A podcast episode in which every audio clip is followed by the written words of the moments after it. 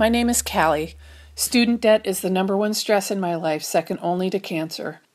I owe over $150,000. I've earned an MA and I'm working on a PhD now. I don't regret getting any degree, but I do have serious frustrations. I've been a non traditional student all the way through. I got my MA when I was 38. I wouldn't have taken out the loans, but I was living with and caring for my grandmother who was in her 90s.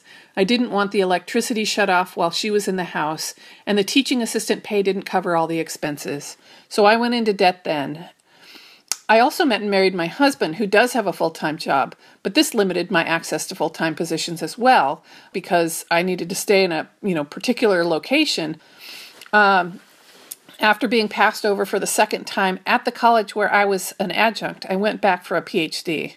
Because I had to travel to the next state and still maintain my marriage, we took out more loans. TA pay wasn't much better, uh, so again, expenses exceeded pay. After three years in my program, I was diagnosed with endometrial cancer.